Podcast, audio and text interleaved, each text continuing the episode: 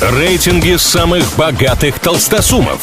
Списки самых популярных знаменитостей. Названия самых впечатляющих достопримечательностей и не только.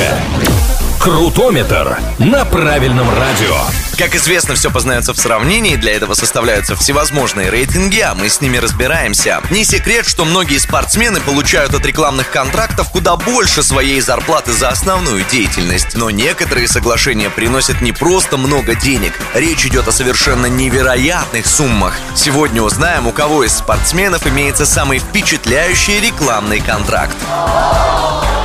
Конечно, на ком-то одном, как всегда, не остановимся. Мы подготовили для вас топ-3, открывает который звезда баскетбола Стефан Карри. Не так давно американец в очередной раз вписал свое имя в историю спорта, став игроком с наибольшим количеством реализованных трехочковых бросков в истории НБА. В 2013 году Стеф заключил контракт со спортивным брендом Under Armour. Их первое соглашение приносило ему меньше 4 миллионов долларов в год. Обновленный контракт приносит игроку 20 миллионов долларов в год в течение течение 10 лет.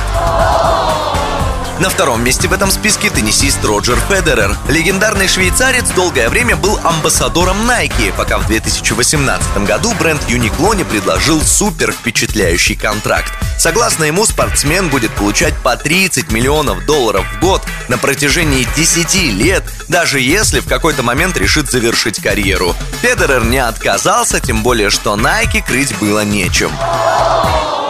Но самый невероятный, прибыльный и впечатляющий контракт подписал еще один звездный баскетболист. Имя ему Леброн Джеймс. В далеком 2002-м 18-летнему Джеймсу агенты Рибок предложили 10-миллионный контракт. Тогда юный суперстар отказался и через пару лет получил контракт от Nike на 90 миллионов долларов. Но в 2015-м, когда пришло время обновлять соглашение, Леброн получил предложение, от которого просто нельзя отказаться. Nike заключили с ним пожизненный контракт, который помимо прямых выплат подразумевает еще и процент с продаж. Точная сумма контракта не разглашается, но множество источников не раз утверждали, что речь идет о более чем миллиарде долларов.